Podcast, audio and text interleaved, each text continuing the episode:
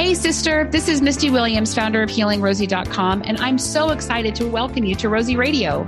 Tune in to find clarity, direction, and hope for your healing. New episodes drop every Tuesday.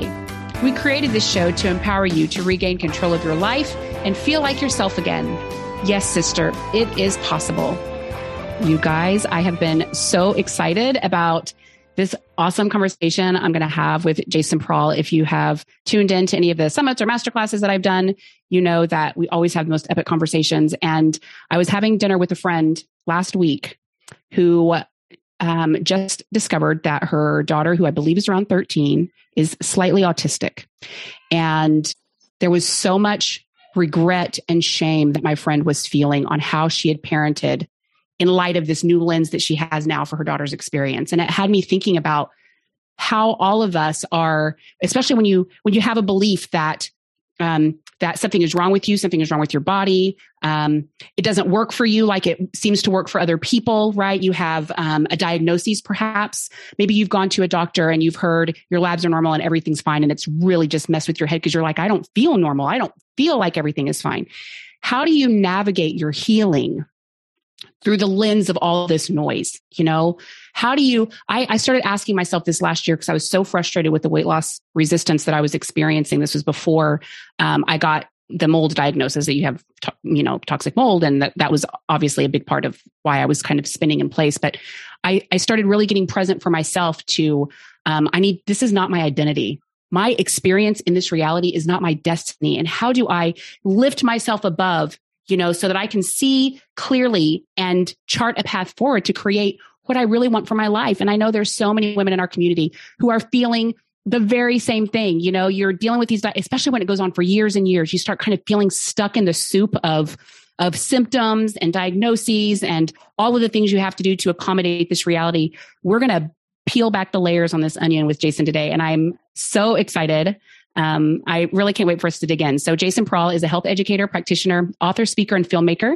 In 2018, his independent research and experience led him to create the Human Longevity Project, a 9-part film series that uncovers the true nature of chronic disease in our modern world.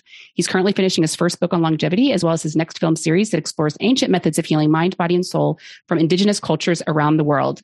So excited you're here, Jason. Oh, thanks for having me. It's a pleasure to be here.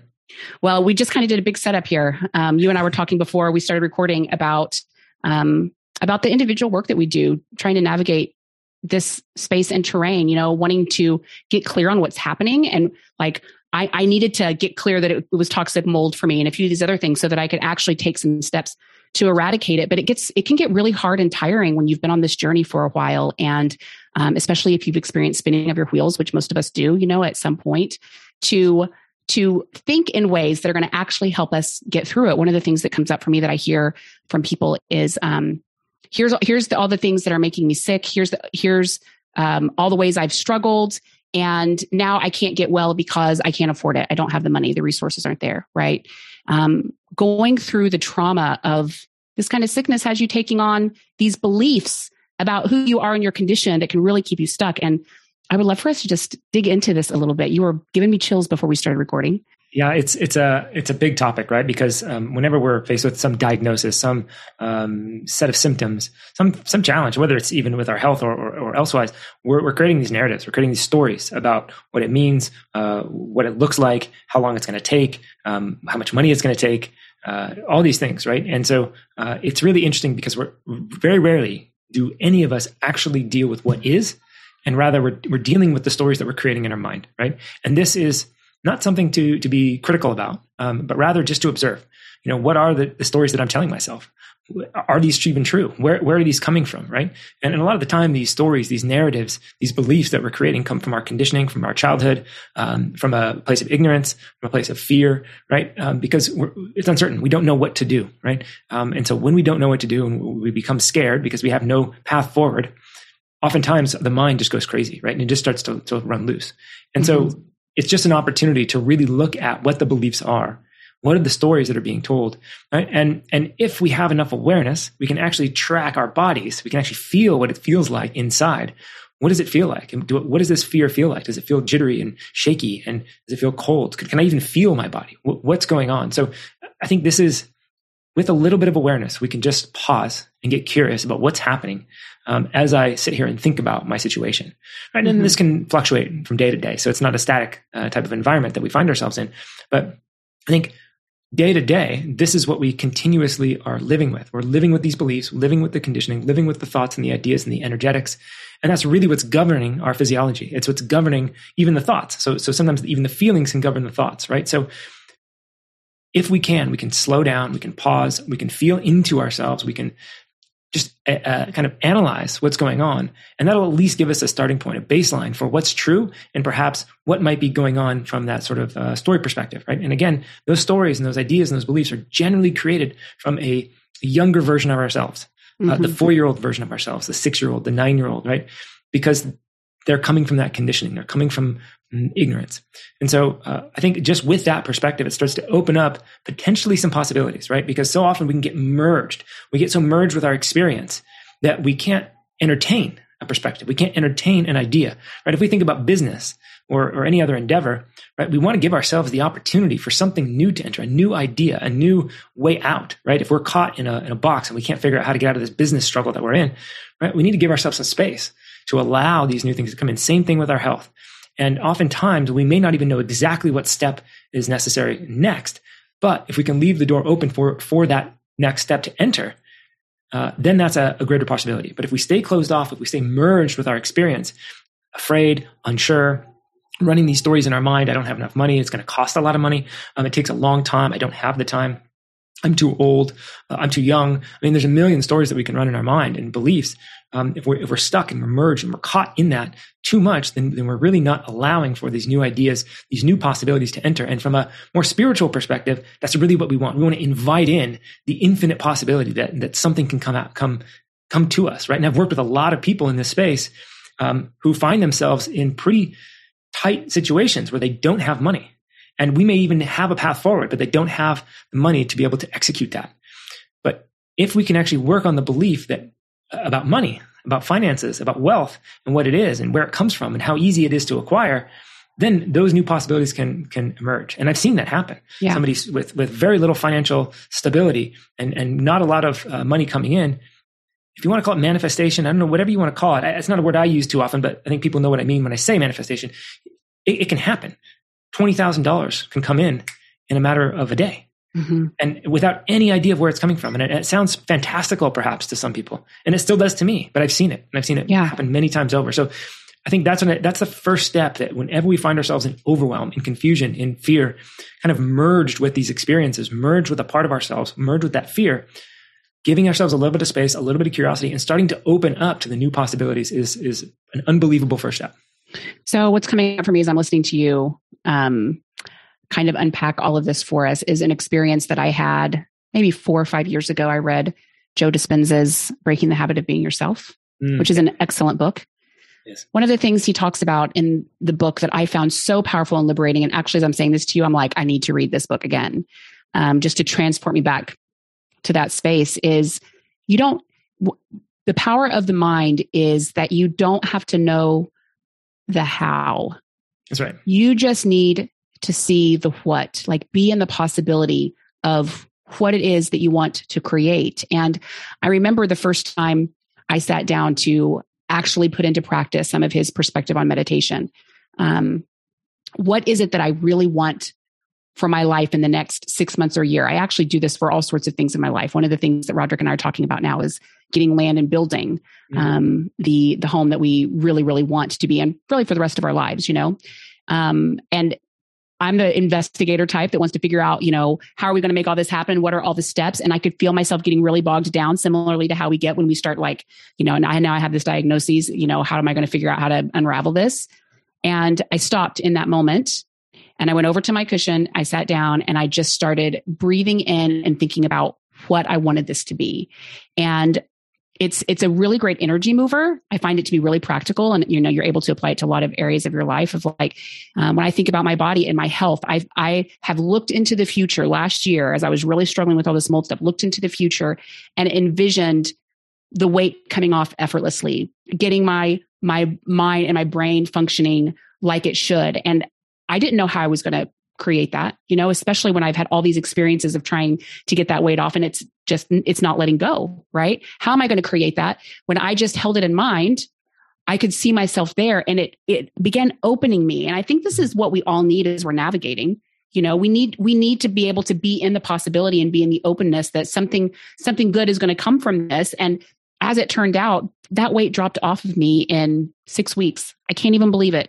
I did a cleanse for 21 days and lost 10 pounds. And the next 3 weeks I did nothing and I did not get on the scale again. And I just went back to my normal eating, which is healthy, you know, but it's not obsessive.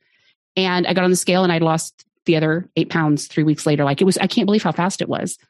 Totally didn't expect that, to have that experience. Right. But it's just, there's something so powerful about being able to extract ourselves from the prison of this is the reality I'm experiencing right here and move into a place of here's what I want it to be like. And I'm going to see this and believe this and hold on to this possibility. Yeah. I think it's hard to comprehend how much of an illusion we're living in. Right. And it all feels so real, looks so real, and our mind makes it real.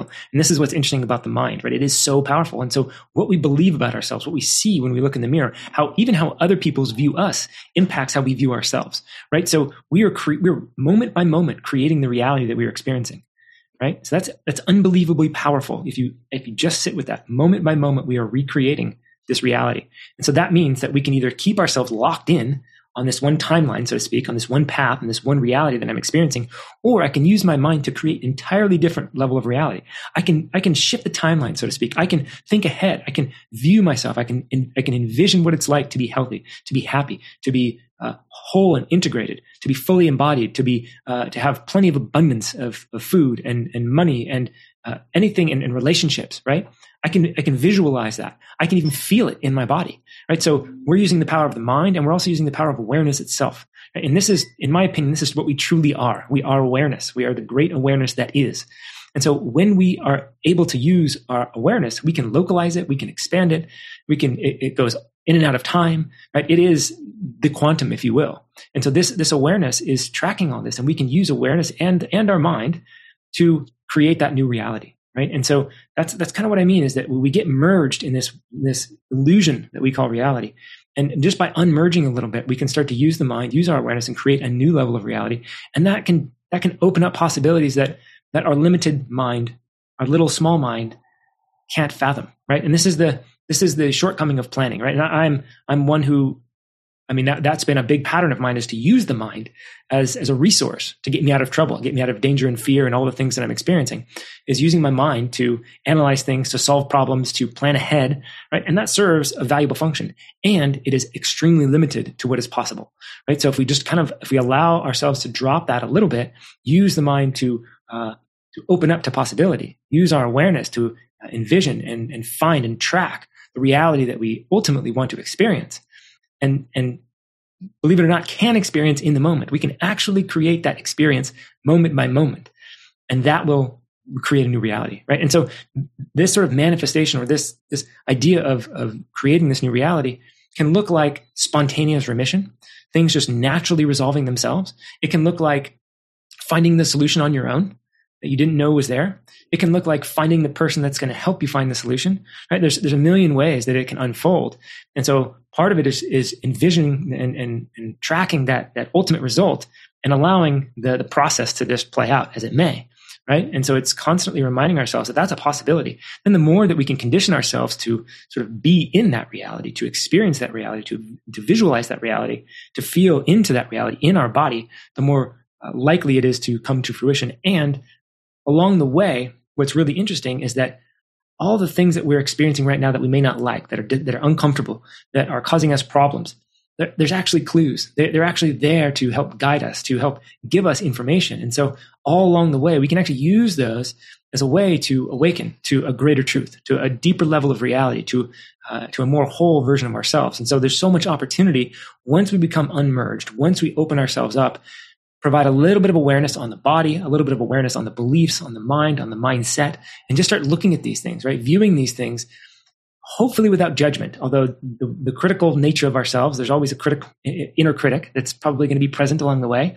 But if we can learn to sort of accept that inner critic and put him aside or her aside for a little bit and start viewing these things from a non-judgmental, non-critical perspective, then we can just start understanding ourselves better. This is sort of the self-reflection that really can guide us along the way. You know, if we combine that with an embodied perspective, feeling into the body, tracking the body, feeling into the sensations, the emotions, all the things going on in the body, there's so much information there that will reveal itself when we put awareness on those things. I want to talk a little bit about a specific belief. And let's just explore some tools or way of being with that can help help people create some shifts. Yeah. And the belief that's coming up for me, because I hear it in our community, people respond to my emails and they'll say it, is I don't have the resources. I don't have the money. I'm on a fixed income. Maybe they've only got Medicare. Maybe they're on disability. Maybe their family has resources, but they've got children who are maybe, you know, one is in high school, maybe they've got two in college, right? And so it just seems like the resources aren't there. How do we begin to unpack the resistance around I don't have the resources? Yeah, I think first it's to acknowledge that there, on some level that's true. Right now, I don't have the resources available to me, right? And so we can acknowledge that there's an element of truth to that. However, it is not the full truth, right? There's a greater truth that we can visualize here, right? And so one aspect to that is for many people, myself included, we didn't really learn how to receive very well. So in other words, the resources may be abundant and everywhere, and yet for whatever reason, and I may even be able to see them sometimes, I haven't learned very well how to receive it, how to take it in. And so a good example of this, it's a very minor example, but I think many people can identify with this. When somebody gives you a compliment, do you kind of shy away and kind of duck and dodge the compliment, get a little embarrassed by the compliment and kind of turn it down? Or do you fully accept it, right? That's an element of receiving. That's sort of this feminine nature of opening ourselves up and receiving what's coming in, right? A compliment is a very, very small gift. It's a very small gift, right? And so if we aren't able to fully take in that small gift that someone's giving us, if we feel weird by it, right? Then that's an indication that there's an element of their element that we can work on, that we have an ability to, an opportunity to improve. So this idea of receiving is different than going out and trying to get, right? There's been so many times where I've been asking for help and looking for help and going, in other words, I'm trying to find the resources and they're not coming to me. And that has to do with my energy. It's not that they're not there. It's not that nobody wants to help me. It's that my energy is just a little bit off, right? And this is very difficult to explain, but there's elements of conditioning, of what we might call trauma, of missed experiences in our childhood, where we didn't get these things reflected back. We weren't shown these things, right? If nobody's shown you the color purple, then I can explain purple all day and you're not going to understand what purple is. You have to be able to see it, right? So if you've never seen purple, that's a missed experience. And until you see purple, we're not going to get anywhere. But once you see it, then you understand what that is, right? The same thing goes with some of these energetic qualities that we usually gain from our parents or our caregivers. They essentially reflect, they transmit energetically through a lot of different means, socially. And we pick up on these stuffs, right? Especially as we're young beings, we are totally open to receiving all this information from our environment, right? We are energetically open. And so when we have those missed experiences, when we have these traumas, when we have these conditionings, another conditioning might be that's a strong one, right? The fact that resources are hard to come by, mm-hmm. right? They are not abundant, right? And that may be overtly said to you when you're a child for 10 years, 15 years running, or it may be sort of subvertly kind of hidden in the language and in the tone and in the way your parents or caregivers or your teachers or your coaches or whomever might be expressing, right? So we pick up on all this stuff. And so that might be a belief that I carry with me energetically and in the mind that resources are difficult. They are tough to come by. And when they're available, I don't even really deserve them, right? So there's so much going on there that would prevent me from being able to recognize, realize, and ultimately accept the resources that are around me. So again, there's probably people listening to this and think I'm full of crap, right? And that's an indication that your conditioning or the reality that you've experienced, which has proven that I'm full of crap, right? So that's the thing. So your experience may be so that what I'm saying doesn't make any sense. And there's others that they have no problem finding resources, right? People are always coming to them with exactly the resources they need, right? I haven't been one of those people in my life. As I've done more and more work with regard to energetics, resolving some of these missed experiences, some of these traumas, these beliefs, these conditionings that I was raised with, then the reality has begun to shift for me. And just enough to where I I can say what I'm saying. Like I believe in this. I understand it because I've experienced it just enough, and enough to where it's become a major focus for me to continue to work some of these parts and these pieces in myself, so that the abundant resources that are all around me will be even more abundant, right? And so this is the thing. Like life itself is unbelievably. There is nothing more abundant than life, right? It is everywhere. We have so much resource around us. There is no shortage of resource, of prana, of energy, of chi, right? Of life itself. And so how do we cultivate that, right? So we can actually, in things like Qigong, will actually teach us how to cultivate resource, how to cultivate this chi, this life resource, right? Yoga and Ayurveda also have some techniques that teach us how to cultivate this energy, right? And so when we are able to cultivate this energy, when we are working on our receiving muscles, when we learn how to get rid of some of this old conditioning and these beliefs that we carry with us that are essentially blocking us off from receiving, then life starts to just give to us. And it's unbelievable where these things come from. Again, the mind it's very difficult for the conditioned mind to understand how it's possible that all these resources become available. But if you know some of your friends, perhaps they might call themselves amazing manifestors or whatever, but things just happen. I've met shamans, indigenous healers, where they can literally just generate things. Like it's just unbelievable, the resource they need, right? Whether it's the ability to travel across countries, even though they didn't have the right passport and the right thing and blah, blah, blah, they make it happen. Like things just naturally fall into place for them, right? So there's really, really amazing ability to do this. And so it's something that can be practiced. It's something that can be sort of unconditioned and reconditioned. But I think that's what I would say is that it's very specific for each individual. A lot of times it's difficulty receiving. A lot of times it's in the beliefs, it's in the conditioned mind that is literally preventing from those resources from showing up. A lot of times we can be trying to go get the resources, but again, the energy is off. And so we're unable to actually acquire them, so to speak. And some people don't do anything. They'll meditate, and all of a sudden things will just naturally unfold for them. And I know these people. They're very good friends of mine, and I learned from them. They're teachers because they do such an unbelievable job. My conditioning is to do more, right? If I don't have what I need, go do more, figure out a more efficient way, figure out solutions. That's my sort of old conditioned method. The more effective way is to sit, meditate, if you will, pray, however you want to say it, but basically sit into your alignment, work on your energetics, allow, trust, open up, right? And let things come to you. And so there's a different level of reality we can play with. And again, this may be difficult for some of us. It certainly has been difficult for me in my life. It's getting easier. But as we learn to play in that new reality, it doesn't have to be hard. These resources are everywhere and always available. I got chills when you said people don't receive well, because it's kind of been the story of probably the last 20 years of my life spiritually. First of all, even seeing that I didn't receive well. It's very difficult, right? I did not realize that was probably even a thing for me until I was around 35. Yep. Like if you would have said something about receiving before, I would have completely missed it. But my journey started in 35, and I had the experience of being in the hospital after a second surgery to fix the first surgery. They stitched up part of my small intestines, and so I wasn't keeping down food or water, so they had to fix that. But I was in the hospital and I needed a ride home. This was before Uber. And I had not told a single friend.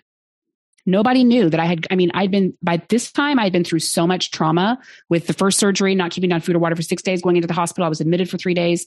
None of my friends knew. And it made me so uncomfortable to reach out to anyone that knew me to ask for a ride home from the hospital, which of course any of my friends would have been like, yeah, of course, Misty, I'll go get you at the hospital and take you home. But let's honor that, right? So what you were experiencing is very real, like in the body, in the mind, in the emotions. There's a very difficult, that's a reach, right? So what you were doing right there is a reach. So when do we experience that in development? That's around, 6 months, a year and a half. The child is constantly reaching for mom, reaching for dad, whatever, right? And this child reaches. That's what we do. We literally reach up and out.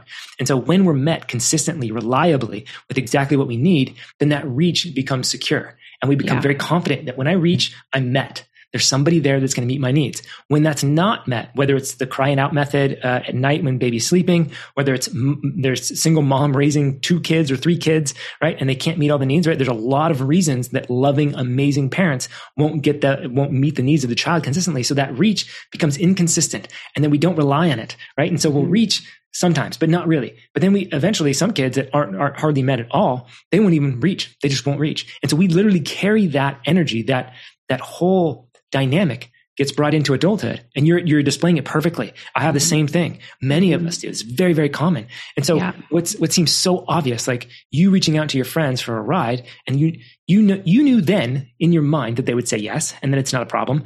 Now they would say it's not a problem, and yet energetically, emotionally, there's something in there. There's a block that says this is scary. I don't want to reach out because and internally I was so vulnerable at the time. Exactly. Is that if it's not met, then what does that mean, right? It's dangerous. So this is a perfect example, and it's something to be honored, right? Like there's a little girl in there that didn't get her need met, and so she's terrified. And that's exactly what it was in my case. It was a little T trauma, because of course this was a decade ago, so I've done a lot of investigation into this since then. But it was a little girl. I was the oldest of four, so my mom worked full time. My father was very. He embodied back in those days what we call toxic masculinity today, where everything at home was woman's work. You know, he didn't contribute much with the kids.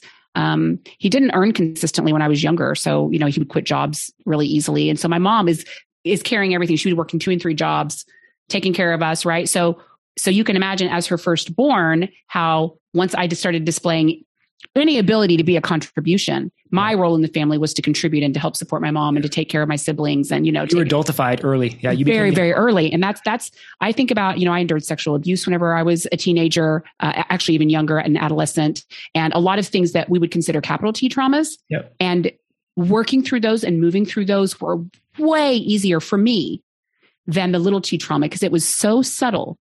I didn't grow up feeling like I was being traumatized by helping my mom, right? Yep. It was so subtle for me that I remember in the hospital having that experience and noticing what was happening. Like, I am terrified to ask anyone for help. I couldn't have articulated at that point, you know, Misty, you do not create any space in your life whatsoever for people to be a contribution to you. Yeah. That was, I mean, my identity was I was able to give and be generous and support. And, you know, like it wasn't on my radar then that I've created a life where everything flows out and nothing flows in. And it definitely did a number on my health, but the thing for me to overcome and to work through wasn't the symptoms and the sickness as much as my way of being. That's right. The exact thing that you're talking about here. Like, I lived in a world that didn't really contribute to me. I had to contribute to it. And then you can imagine when I start not being able to contribute in the same way that I used to be able to contribute, the fear that induced for me,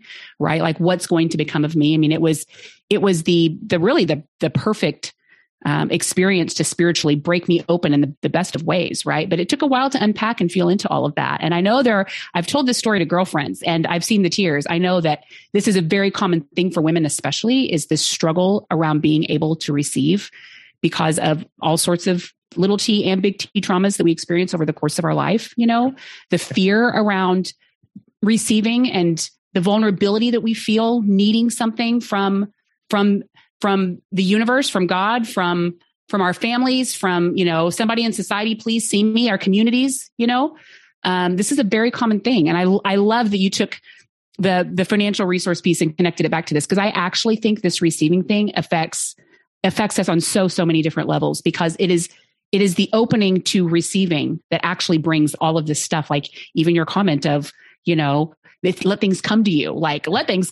Before I was 35 years old, I didn't wait for anything to come to me. Yeah, you go get it, right? I would have got everything, good or bad, right? Well, and that's the message, right? That's the message on Instagram. It's you know, it's all these memes of like, go out and get it, right? Get up early, work hard. Yeah, hustle culture. Go out and get it, right? Mm-hmm. And there's nothing wrong with hard work. Hard work is great. It's a good quality to have. And it's also not required. Right?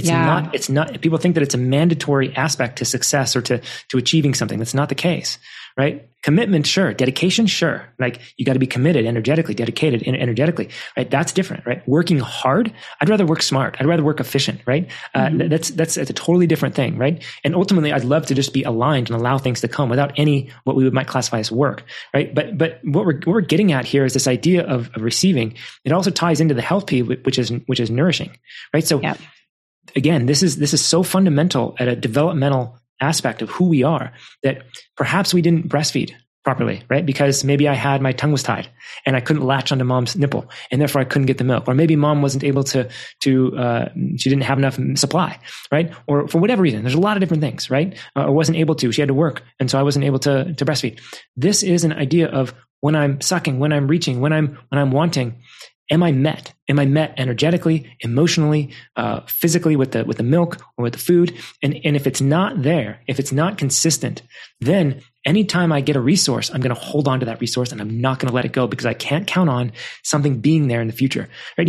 Are we starting to see, like, you know what I mean? This is an energetic thing that we get conditioned into, that if I can't count on a resource being available to me, whether it's food or whether it's love, then I'm going to hoard whatever I can get. And I'm going to be constantly afraid that that whenever I have or need my next meal, my next attention, that it's not going to be there. So it's this fear of lack, that something's not going to be there. And then when I get it, I hold on to it. And this is what happens energetically in our bodies too. So we can actually, the shape of our body can actually start to reflect this. We can actually hold on to resource, right? So women or men have a trouble losing weight. That may be a component. I'm not saying this is everything, but for certain people, it's going to be a big piece of the pie. And for some people, it may be a small piece, but this can be an element of that we're actually holding on to energy reserves for fear of letting go of a resource, because I don't trust energetically that something's going to be there. So what we're talking about is something deeper than the cognitive mind, right? The cognitive adult mind understands that there is food out there available, right? But the body, the energy systems, it's a different thing. That's a conditioned level of reality. And so we can hold on to fat stores. We can hold on to things. When we eat food, we may not be able to properly digest and assimilate. We actually don't know how to take in nourishment very well. So this can result in food sensitivities and digestive issues, right? This is very, very deep. What I'm pointing to here is something so fundamental that affects finances, relationships, right? I don't trust the love that's there. I won't let it in fully, or I'll let it in fully, but I can't fully accept it. Like there's deep, deep aspects here where we can let it in, but if anything goes wrong, then we start to create these walls and we push away and we get anxiety that it may not be there. This has to do with our attachment system, what we call an attachment system in psychology.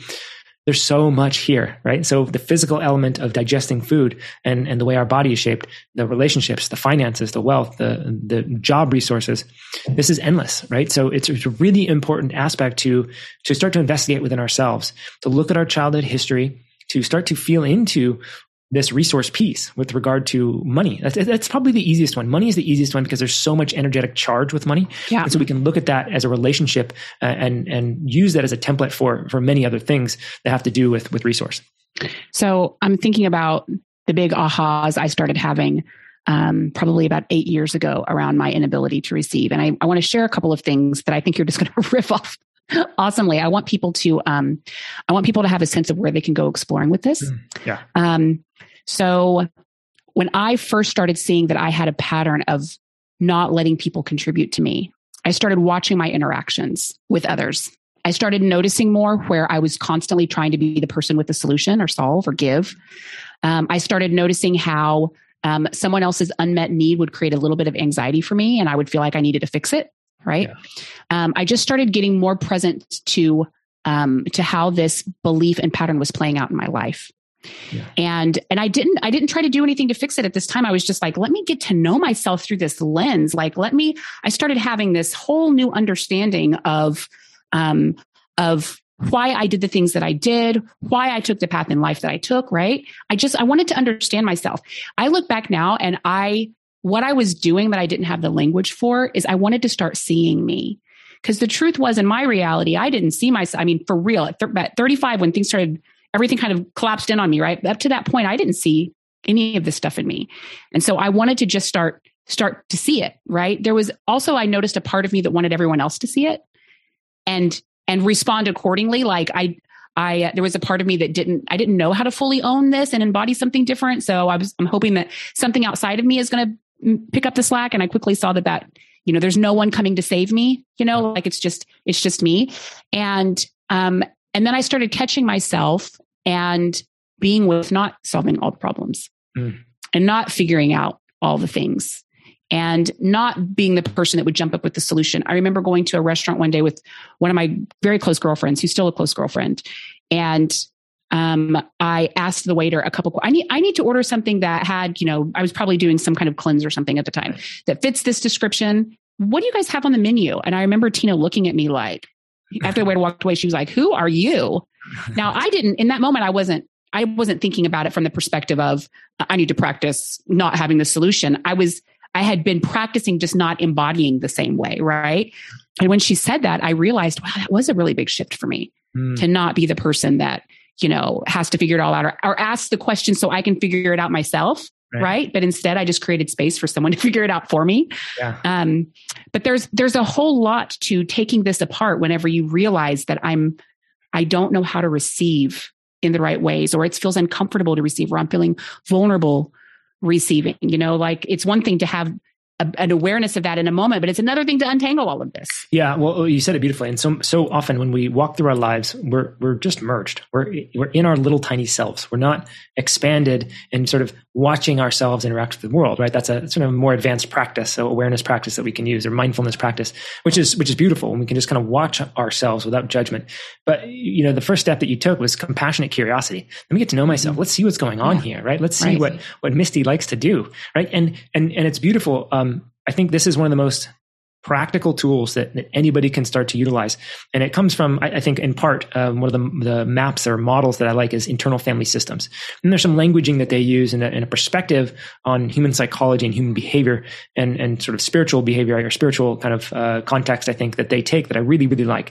And you said it beautifully. You said there's a part of me. And so they talk about parts a lot, right? And so from that perspective, when we're born, we come in fragmented, right? And this is actually what a lot of the indigenous people believe too, as well as other cultures, is that we come in fragmented and our sort of soul is fragmented all over the place in different realms.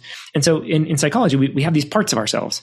And when we get overwhelmed, when certain things come up, these parts start to take over, right? And so instead of being a whole integrated self that can navigate the world, we have all these little players. And so Misty might have 25 primary parts and managers that are all interacting and working with things, right? And so there's a vulnerable one. There's a vulnerable part that is scared and doesn't know what to do and confused and very, very sensitive, right? It needs so much care and so much tenderness, right? And that one, because there's so much fear and tenderness and softness, usually there's another part that comes in to protect that little tiny Misty that's so beautiful and innocent and scared and doesn't know what to do.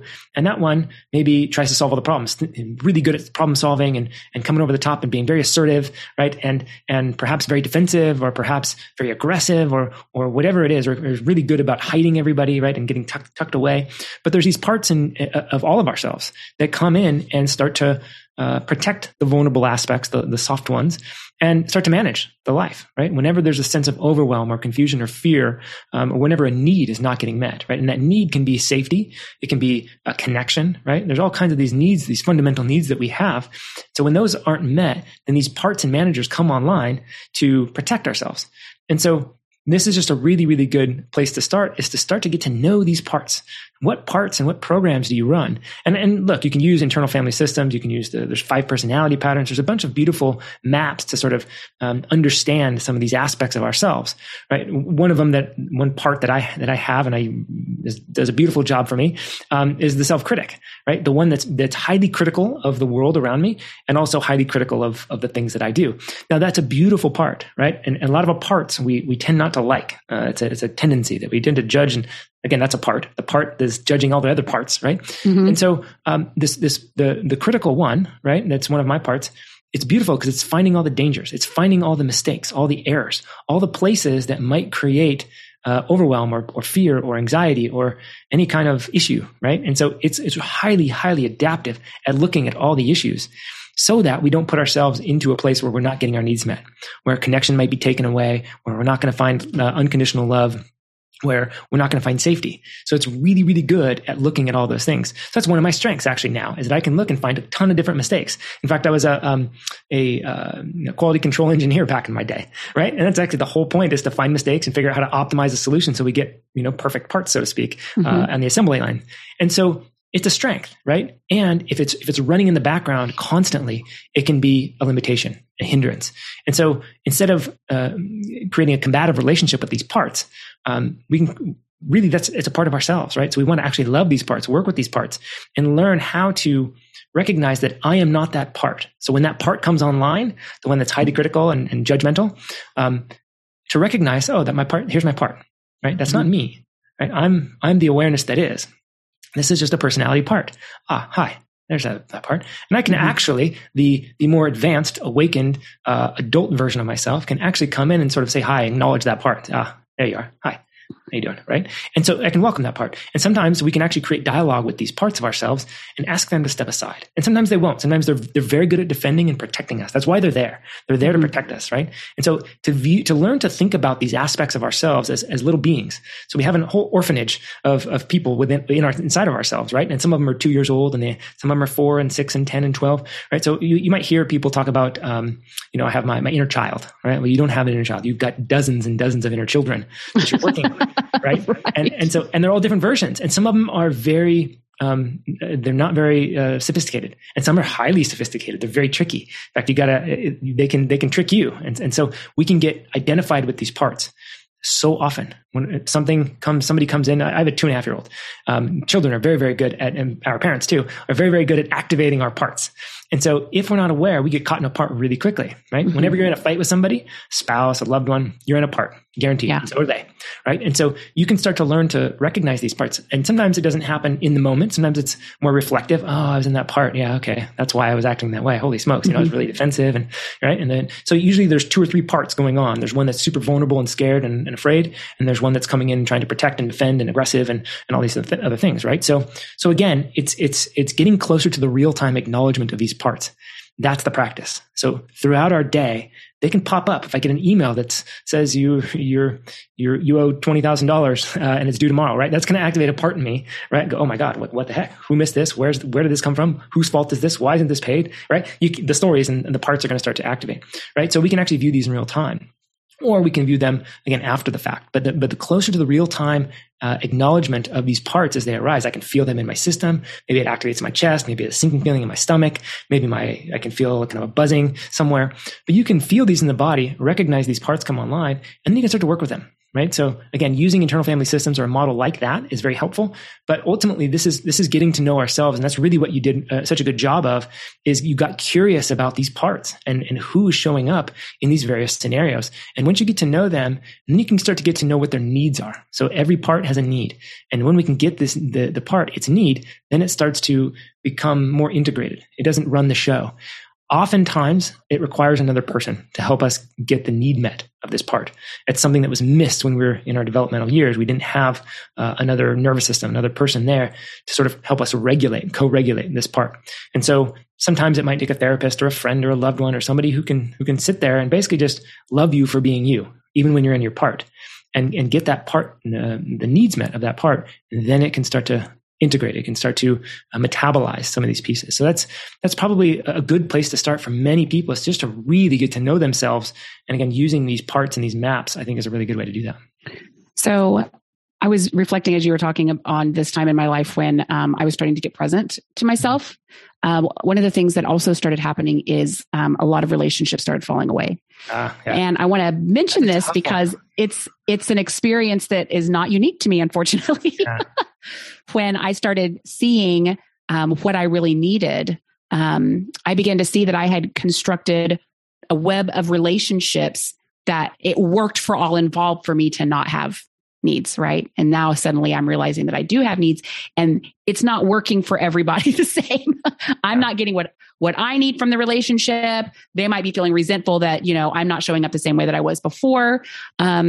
And some of that was really scary. I noticed it professionally and with my team at the time. There was a mass exodus and firing, both that was happening on my team because I needed to change how everything was working. And I didn't enter those relationships with that expectation, right? So I'm like trying to change the deal, and it didn't work for everyone. But I also noticed this in some friendships too. I didn't want to keep showing up providing and giving in the same way that I had. Not that I wanted to not give and provide, but I needed more flow. I needed more reciprocity. Yeah. So I just want to kind of put this on the table as we're kind of wrapping up this talk that the commitment to this can be challenging from the perspective of it. A lot of things get shaken, but I can tell in my own experiences, tell you that on the other side of it, it's pretty unbelievable the life that you're able to create when there is flow and reciprocity and ease, and you're giving and you're receiving. And I mean, I think about who I am today versus a decade ago when all of this started, and it's mind blowing. I had no clue what I was even missing. I didn't know, I feel like I'm in such an abundant place. But when everything first happened for me, I didn't have financial margin in my life. And I didn't know people, resources. I was in Nashville, Tennessee. It was very hard to find any doctor that was outside the conventional medicine box, right? To help me with things. I just kept hearing your labs are normal and things are fine. And this is supposed to be happening. And right. So it was super scary. And embodying the receiving and deciding that I need things to be different, and I'm going to believe that it's possible for them to be different was really that first domino to fall. And so many things happened without me making anything happen, which for people wired like you and me, Jason, it's like kind of hard to fathom. It is. Life can be so easy, but it truly can be easier. When it does, right? When I've gotten those sort of proofs, I mean, it's the best feeling ever, because I have only recently recognized how hard I've been working, right? And but internally, I've recognized that I'm tired. You know what I mean? Like, I'm tired of working so hard. Yeah. And then when things get to be easy, it's a kind of a mind-blowing experience, right? Yep. And again, that's a different level of reality that I didn't know, right? So it's kind of in that camp of missed experiences. I didn't realize that it could be that way. And once you start to template these things and they start to get encoded, so to speak, in your system, then you start to operate as if that's how reality works. And that's, to me, it's all true. It can be hard and it can be easy. And so where do you want to be? And so how do we get there is the question. And in my experience, it comes down to really addressing where these beliefs come from, where this mindset comes from, where these energies that I'm operating from, how they get established, and how do I work through those? And so once we start to address those, then we can actually show up differently. And that's when the world shows up differently to us. Right? So it really does start within, but it's the most unbelievably powerful tool, and it shapes our reality, from our health to our relationships to our finances, everywhere. And this is in my experience, I don't know that it has to be this way, but I've seen it demonstrated over and over again that in this sort of these upgrades, so to speak, of your sort of reality, things fall away, right? And sometimes, and I would actually argue that that's happening in the world right now, is that 15, 20 years ago, I recognized for the first time, as the kids would say, I was red-pilled. I recognized what big pharma was, big ag, how much destruction was going on, the medical system, and how fraudulent and destructive it is, the university system, all of these systems, the financial system. I was learning about the Federal Reserve and all the financial systems, right? And without getting into sort of the conspiracy theories, it's just the level of bureaucracy and all these institutional corruption that was present. And I was looking at it and going, oh my God. And I was sort of sent me in a tailspin of sort of kind of depression, in a sense of like, how do we get out of this? Because as far as I can see, it's a big, big mess. And what I'm looking at is sort of holistic health. And I see all these things that they're stacked up against me and us as individuals. Yeah. How do we change this? And what I see now is that it's all falling apart in the most beautiful, hectic, chaotic, scary way possible. And I would never have imagined it. Right. And so I'm seeing the school system start to shift, right? The vaccination thing starts to shift. Homeschooling starting to become a thing, right? We have these alternative financial markets starting to emerge out of nowhere. Organic movement has been continuously improving and moving forward, right? All these systems are starting to kind of crumble and fall apart, right? And so this is kind of a demonstration of what I've experienced in my life as I've moved forward. And I think, again, I don't know that it has to be this way, but it is very common that it feels like your world is falling apart. And this can be your relationships. This can be your finances, your business, right? You had to fire everybody. You had to let everybody go. People are quitting. Whatever the case is, it feels like things are falling apart. And in reality, the truth is that you're upgrading, that you're moving on up to another level. And that requires a shedding of your skin, a shedding of your old ways. And it feels scary. And it feels like, what the heck is this, right? Because you're stepping into something new and you've never been there before and you don't know what it's like, right? So this is what's so ironic and paradoxical about the whole thing, is that because you're upgrading, you think, oh, it's just going to naturally get easier along the way. And it's like, nah, it actually gets harder, kind of, but it's only because it's something new. And then once you're there, you recognize, oh, this is a better way of being, right? And so it's harder in the sense that it's unfamiliar. You're walking into the unknown. Yeah. You get to create something new. That's the beauty of it, right? And the things that you're wanting to get rid of were so comfortable that you got used to them. And even though they're not what you want, right? And so it's like losing weight. It's like going to the gym, right? It's getting thinner is not easier. It's harder, but yet it's paradoxically easier as you, at some point, it just becomes easier, right? So it's very strange at how all this emerges. But I remember talking to my friend Julie, saying exactly, everything's falling apart. That's right. Yeah. And she said to me, Misty, everything is falling together. Ah, yeah. I remember getting this chill and like there was something inside me that just leapt and I wanted, please let that be true. Please let that be true. Yeah. And it was true. And the way to experience that, in my opinion, is to acknowledge the pain and the challenge and the fear. So it's not in all of the things that we've talked about today, it's not about sort of changing your mindset and sort of, you know, these, I think Tony Robbins calls them incantations, right? This idea of just changing a belief. That's good. And it's really important to feel what's here now. Yeah. Feel the fear and feel the panic and feel all this stuff. Hopefully you have the ability to process. If not, you may need another body, another being to actually, another nervous system to help you co-regulate. It's really, really important because sometimes we don't have the resource and we don't know how to metabolize these things on our own. Yeah. So it helps to have somebody help to metabolize these things. It's not ideal to subvert these feelings. It's not ideal to just shove them aside and go, oh no, it's falling together. It's fine. Right? That's bypassing what's really here. And so to acknowledge what's here, to be able to process it, metabolize it, and again, there's information in it. So if we can feel how uncomfortable that is, and really all the discomfort that I'm feeling in my body, in my emotional state, in an energetic capacity, in my visual capacity, whatever it is, how chaotic and uncomfortable it all is, to process all that. There's something magical that happens. There's this transmutation that happens. We are alchemists at our core. When we process these traumas and these beliefs and all this conditioning and this pain, what emerges on the other side of that is beauty and love and clarity. And it's unbelievable. So it's really hard to explain, but that's what happens when we process. And generally it's an embodied somatic experience. We process something. And sometimes this looks like, you hear it all the time from people that are doing amazing things. They reached a point in their life and they fell on their bed and they just cried and they wept and they prayed that things would be different because they were in such a tremendous mess, right? Mm-hmm. And they basically hit their rock bottom and they just cried, right? That is a perfect example of actually moving the energy through. It was stuck in their system for so long and it was causing so much turmoil that eventually they finally moved it. And it looked like this billowing cry. They were weeping and they just got on their knees and they prayed and they said, you know, help me find another way, right? Like they're actually genuinely in it and they move it through. And what comes on the other side is something unbelievable. And it can actually be instantaneous. I've actually had this myself where something was so uncomfortable and emotional and challenging. And as I moved it through in real time, there was an awakening process, a realization that happened in the moment that magically shifted things. And so that's a really important thing to acknowledge here, is that to really honor what's happening, not bypass it and feel it, and just recognize that that's real too. What you're experiencing is real. It's just not the full truth. There's a bigger truth out there, right? And so as we move into these sort of new levels of reality, it gets to be fun, right? So it's holding multiple perspectives of like, oh my God, it does feel like things are falling apart. I can acknowledge that. And there's another aspect of myself that recognizes there's a bigger truth out there that is waiting for me. That's really, really exciting. And it's really important, I think, that when you're in the darkness of things falling apart, which I'm in my experience of that moment, but many, many times in my life. This can be daily. Yeah. When you're in the darkness that you do what you just said, and that is, you don't believe it. It's the totality of the truth of your experience, right? Yeah.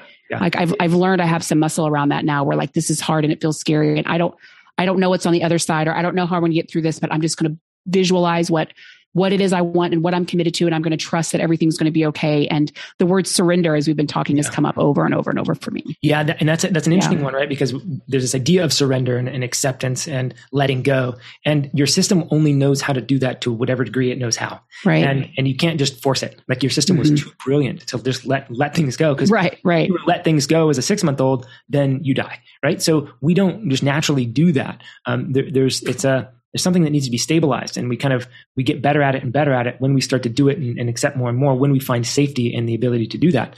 But there's a process that happens in that sort of letting go. So I think that one of the biggest skills, again, in this is to be able to recognize when you're caught and merged in an experience, right? And instead of being merged, we can actually do that in real time. Oh, I'm actually merged in the part here. Oh, wow. I'm really caught in the fear. And I've done this many times. And it's funny how long it can take. A day, it can take a minute, it can take a few days, whatever it is. But you finally recognize, oh my gosh, I've been caught in a part this whole time. I've been so merged with my experience. Then we gain a little separation from that experience, and we can still feel the experience, and an aspect of ourselves can witness while we're doing it. And when you can do that in a relationship, when you're in an argument and like, wow, yeah, sorry, I'm really just activated right now. I'm really triggered. Right. And so so what you're doing is you're disidentifying with the one that's triggered. You're just saying, I'm feeling really triggered. Right. Yeah. And so you can acknowledge that, like, yeah, wow, like this little part of Jason's getting really activated here. And yeah, I'm noticing that I'm really pissed. I'm just feeling really pissed off at you right now. And yeah, this is interesting. Right. So it's like, you can bring some, a little bit more levity to it. You can acknowledge it, but also not get so fused with it, right? And then when you can have that dialogue with yourself as well as hopefully with another person, and you know, I'm just feeling really triggered right now. It's nothing you're doing wrong. It's just, this is really triggering me, right? Now you're owning it, right? You're not putting the blame on the other person, but you're also not getting so fused with it. And you can just acknowledge that aspect that's showing up. And so having that dialogue with yourself, it's a really big skill to bring into relationships, to bring into yourself when you're working, when you're going throughout your day, when you're, you know, you get cut off in traffic, when anything goes wrong, you can start to recognize, oh, wow, like, look at me, I'm getting really activated, right? This is really triggering me, right? That's interesting, right? Mm-hmm. And so you can bring some curiosity to it, some compassion to it, while not bypassing. And when you can do that, then you can start to learn what's happening, and you can start to you can find your patterns. And that's a really, really important skill to have. Again, it goes back to that thing that you did at the beginning, which is I want to get to know Misty, right? Mm-hmm. And so that's a huge quality to have, is start to get to know your patterns and your parts and when you're getting triggered and how do you get out of it, right? And that's a curiosity that you might have. You might pray about it. You might meditate on it. You might do a walking meditation with it. You might reflect on it. You might ask somebody, right? If you're vulnerable enough to be able to get some honest feedback from others, that can point you to these truths as well. So there's a lot that you can do, but I think it really starts from this idea of getting unmerged from the experience itself, having that compassionate curiosity. Awesome. Well, this has been an amazing conversation. I could go for another hour. I would love for you to let everyone listening know where they could find more information about you and your work online. Yeah, they can go to awakencollective.com. You can find some of my work there, as well as humanlongevityfilm.com, and you can find me there as well. Awesome. Well, we'll have all the links to this in the show notes. Also, several of the books and modalities that we talked about during this interview will be in the show notes as well over at HealingRosie.com. Thank you so much, Jason. This has been a wonderful conversation. Thanks. Always good to see you. All right. We'll see you guys. That's it for this week's episode. Thank you for listening. I hope you're feeling more empowered to overcome your flabby, foggy, and fatigued, and to reclaim your life. If you haven't subscribed yet, don't forget to hit that subscribe button right now so you don't miss any of our episodes. We have some awesome shows coming right up. I love reading your reviews and comments too. They inspire me and encourage other Rosies to hang out with us and learn all these amazing strategies for healing and living our best lives. Till next time, sister. Bye.